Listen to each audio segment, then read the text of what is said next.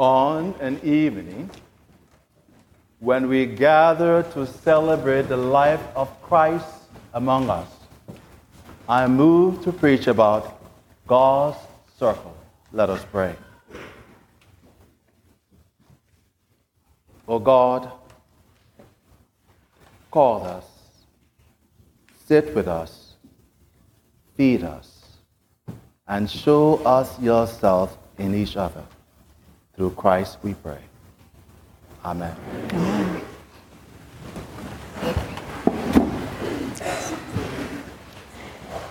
I don't know about you, but I have a sense that every now and then there's a song that rests on my heart, and you just can't get it out of your system until you give voice to it.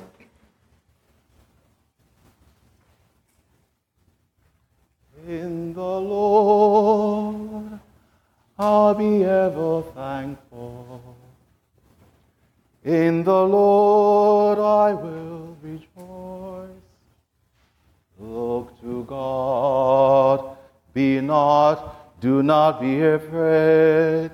Lift up your voices, the Lord is near.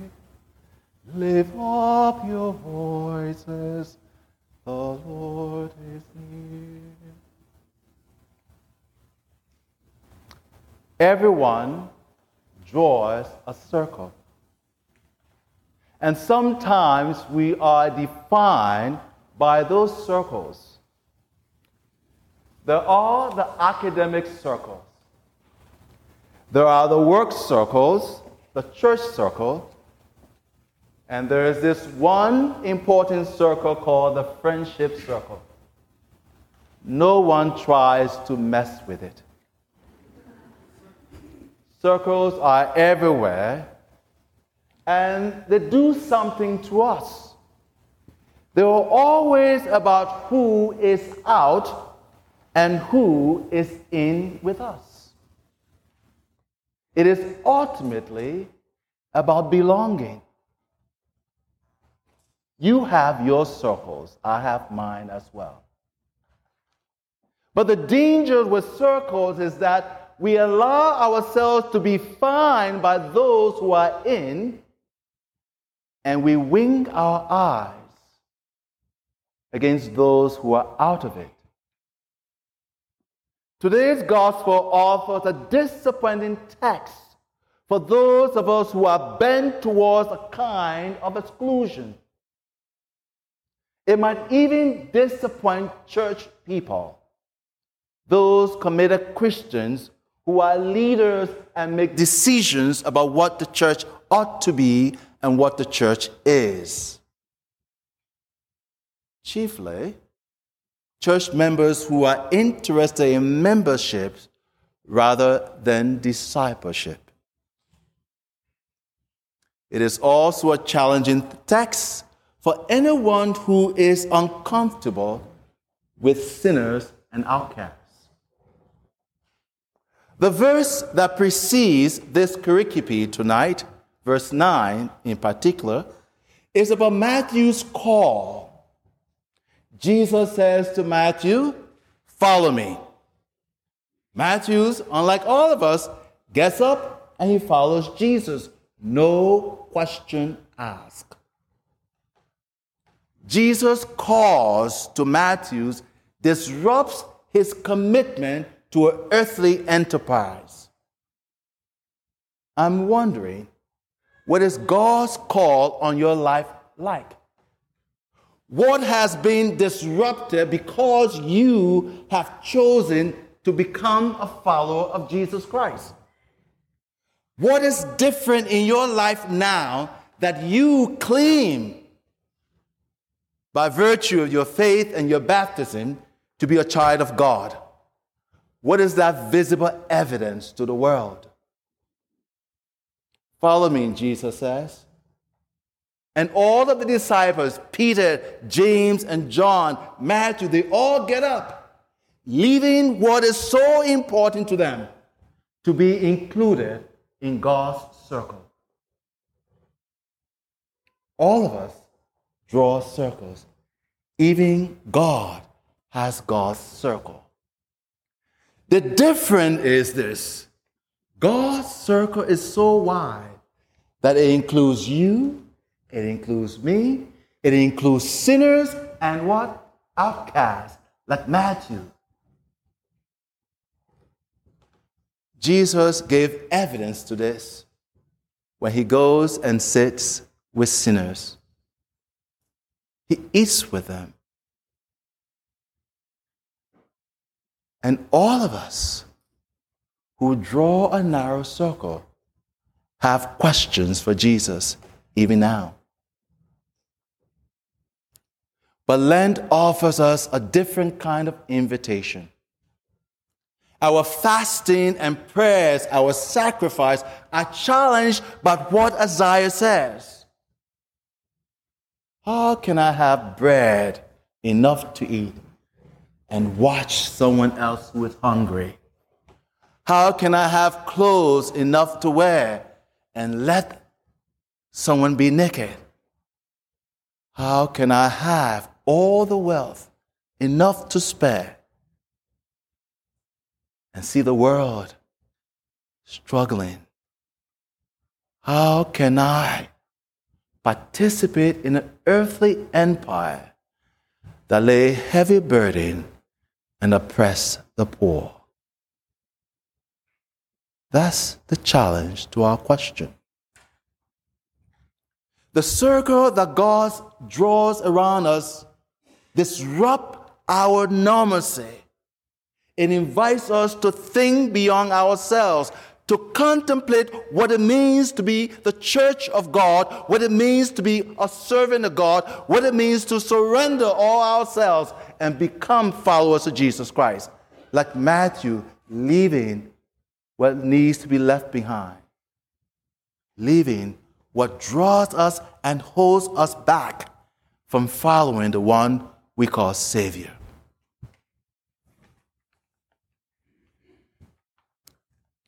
In the Lord, I will forever be thankful because I know that God draws a circle that does not only include all of us, but it transforms us. Here's a quick story. I have a dear friend who is now a retired chancellor from one of our major universities. She was part of a delegation from the Episcopal Church to South Africa. Oh, she is very highfalutin, I must say. Her circle is very tight and narrow. She gets to South Africa and she began to make demands. She saw a little man dressed in a simple shirt and she said to him, Get my bags and put it in the car. He does get bag and put it in the car. And she said, Oh, there are other bags. Get my friend's bags.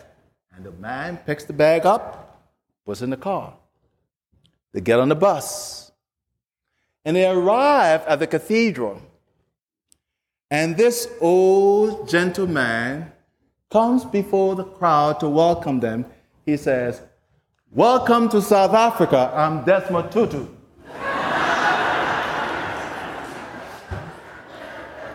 she says to me in that moment, I wanted to disappear. How often we see people who don't look like they belong in our circle. and we disabuse them of their presence, their identity as people of God. We call each other cousins. She reminds me over and over again how we as the church have drawn such a narrow circle that if you're not an Episcopalian, you might not be going to heaven. Well, the Baptists can claim this on us. We can do that well. but think about it. How narrow a circle we have drawn for ourselves that the kingdom of God, the kingdom of God is controlled by our weights and judgments. In Jesus, God welcomes and sits with the social outcasts, the moral outcasts, the tax collectors, the sinners. He eats with them. The probing question for us is this Who have we welcomed into our lives? With whom do we sit and dine with? Think about your table fellowship. Who is there? That's the definition of your circle. Think about the people you embrace. That's the circumference of your circle. Jesus, sitting with those who are demonized, makes clear to us that no one is beyond the reach and grace and mercy of God. God's circle includes you and me. God's circle includes your circle and my circle. God's circle is so wide, so deep, so broad that it makes us all uncomfortable. But that's how God is. That's how good God is. No one is left out. That means sinners, tax collectors, yes, drug dealers, right? Those whom we run away from, they are all children of God. Now, how much courage are we willing to take to break our circle so that it might connect and become much broader? so that the kingdom of God may take hold of our lives, be in flesh in us, in what we say and what we do. Better yet, in what we think. What we think. Because that's what we are becoming. We should be careful what we think because our thoughts will become what? Our words, and our words will turn into our action. Thereby, demonstrating to the world that we are children of God because we pray in our head first. That's why I'm so delighted that God has blessed us with God's self, making room, room for everyone, for all of us. And for that, I'm thankful. So I'll close where I began. Not in great voice, but you can bear with me. In the Lord, I'll be ever thankful. In the Lord, I will rejoice. Look to God, do not be afraid. Lift up your voices, the Lord is near. Lift up your voice. The Lord is near. May God be glorified. May Jesus Christ be praised. Amen.